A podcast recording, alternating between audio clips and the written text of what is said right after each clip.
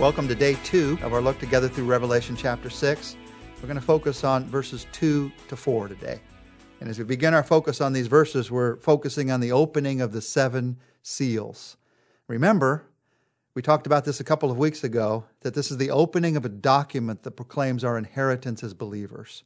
But our inheritance is not of this earth. And so this earth must pass away. And we're going to discover, as we see these seals being opened, it will not pass away easily. It's going to come with great difficulty. As we walk through this chapter, as we walk through these chapters to come, one question that may be on your mind is how could God let it happen this way? Wouldn't there be some kinder way for him to let this world end? The fact that there's so much turmoil as this world ends and as the new heaven and new earth are going to be created shows us a couple of things. First of all, it shows us the seriousness of sin. And secondly, it shows us the battle that it's going to take to overcome sin. Satan will not go down easily. Evil is going to go down fighting. Selfishness and stubbornness will go down fighting. Sin will be destroyed, but it will go down fighting. And that's what we're going to see together in these chapters. Now, with that in mind, let's look at the opening of the first seal the seal that represents a white horse. Revelation chapter 6, verse 2. I looked, John wrote, and there before me was a white horse. Its rider held a bow, and he was given a crown, and he rode out as a conqueror bent on conquest. So here is the first seal being opened. It is the seal of conquest. The living creature summons the have been called the four horsemen of the apocalypse. We're going to have four of these horsemen. First is the white horse, and in a moment we're going to talk about the red horse. We're going to walk through these different horses. And what this horse and rider represent is obvious conquest over the earth, being ruled by someone else, which is a, sign of the fact that this world is not what it should be. Now, what this represents is very clear. Who exactly this represents, there's a little bit more disagreement about that. Does this ruler represent all world leaders? Or is this a specific world leader? Maybe even the Antichrist that we're going to meet later in the book of Revelation. As you look at this person on the white horse, they appear to be good. They're on a white horse. There's some resemblance to Jesus, who is presented as somebody who wears white robes, but he's someone who is exacting conquest over this world. It could point in some ways to the Antichrist, but it also clearly points to the world being a place where we sometimes are conquered, where we don't have the freedom to live the kind of life that God has created us to live. Now, as we walk through this description of this uh, leader, I want to share with you that some people make a point that this leader has a bow but no arrow. And they say that that must mean that he conquers by diplomacy. Well, it could mean that, but as we walk through Revelation, this is a great opportunity to learn how to study the Bible. And that argument that somehow he has a bow but he doesn't have an arrow, that's called in Bible study an argument from silence. It doesn't say he doesn't have an arrow. It doesn't say the writer held a bow but didn't have an arrow. That would be very different. It just doesn't say arrow. It could mean arrow and bow. Who knows? It's called an argument from silence. And anytime you hear somebody making an argument like that from the Bible, well, Jesus never drank orange juice. Never says once in the Bible that Jesus drank orange juice. So we're not supposed to drink the juice of the orange. That's an argument from silence. It's a weaker argument. There could be some validity to it sometimes, but oftentimes it's an argument that's used by false teachers. So just be careful of that kind of teaching, especially as we walk through the book of Revelation. There's enough symbols that are clearly described for me to figure out. I don't want to start to try to figure out symbols that aren't described somehow and say that must mean something. This is a leader who is bent on conquest. Now, I know why the person wrote that, or many have written that over the years, because the next horse is going to be the horse of war. So the idea that you have conquest here, but you don't have war yet, that could lead to the idea that there's more the conquest by diplomacy or by trickery or by some kind of manipulation. There's conquest over the earth. That is part of what the earth's going to go to as we come to the end of the ages. The second horse is the red horse. It represents war. Verses 3 and 4. When the Lamb opened the second seal, I heard the second living creature say, Come. And then another horse came out, a fiery red one.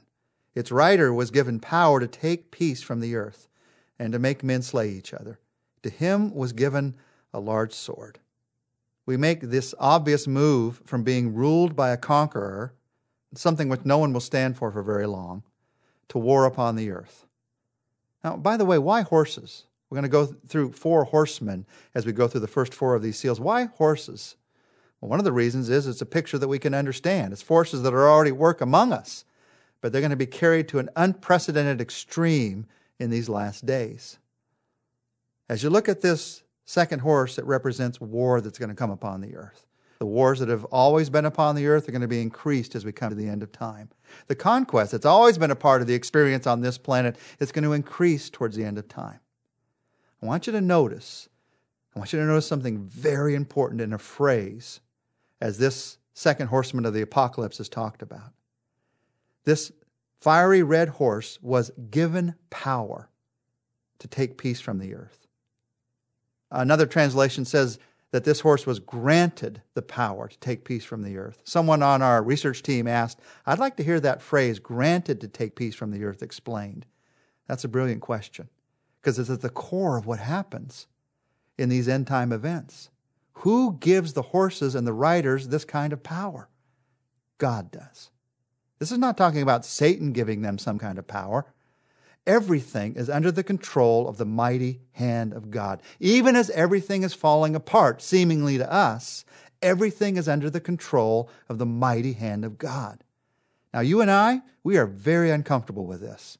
But I want you to let you know, as I read the scriptures, God is not uncomfortable with that.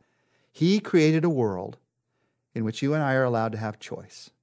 And that choice, that choice, God allowed it to play out in the beginning of this world and Adam and Eve took an apple or some other fruit. We've always traditionally said it's an apple. And they ate of that fruit of the knowledge of good and evil. And by eating of that fruit, they condemned all of us to separation from God, only solved by the death of Jesus on the cross, his resurrection, the gift of grace in Christ. He allowed that choice to play out at the beginning. As you read the book of Revelation, you find out he's going to allow that choice, human choice, to play out at the end of this world also. The world's going to more and more fully reap the result of our lack of trust in God. It's going to become more and more clear what it means not to trust in God. And God wants us to know. Now, why does He want us to know these truths? Why, why not just let it happen at the end and we don't have to worry about it until then? Well, a couple of reasons. One, to empower our witness, and secondly, to enable our wisdom in the world. He wants to empower our witness. He wants us to be real in the faith that we share. Christians, to believe in Jesus Christ, Christians are not pessimists. We don't look forward to doom and destruction, but we're also not pure optimists. We're not always saying, hey, everything's going to be okay. Christians aren't pessimists or optimists. We are realists. We are realists about sin and its effect on the world. We are realistic about judgment and the fact that it will come. And we are realistic about salvation and grace and God's love and God's power and that it's offered to every person. God's judgment is inevitable. God judges sin. We have all sinned and fallen short of the glory of God. But that doesn't mean I have to live in this world under his judgment or look forward to an eternity of judgment because of what Jesus Christ has done. Now, these events that we're talking about are what the world looks forward to. Does that mean that I just sit back and wait for it to come, all these bad things to happen? Of course not. if I hear that I'm sick from somebody or that I've got some kind of illness, I don't sit back and say, well, the doctor told me I was sick. I'm going to die someday anyway, so why do anything about it? Obviously, I try to treat it the best that I can in that moment. Obviously, we are in a sick world. And these verses tell us that this world is going to die someday as we walk through these chapters. But in the meantime, our job is to cause as many to become well as possible, to show the compassion of Christ to as many as possible. The book of Revelation is not an invitation to just let the end play out as it would. It is an invitation to show the compassion of Christ to a hurting world. That's the invitation in the book of Revelation.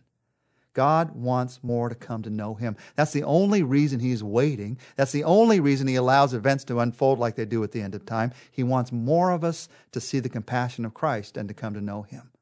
So, why are we told this? to empower our witness in the world and to enable our wisdom while we're in this world. Remember, God is in control. No matter what, God is in control. Let's pray together. Our Father, we thank you for sharing with us the truth. We, uh, we look at our own hearts sometimes and wonder if we're able to handle the truth.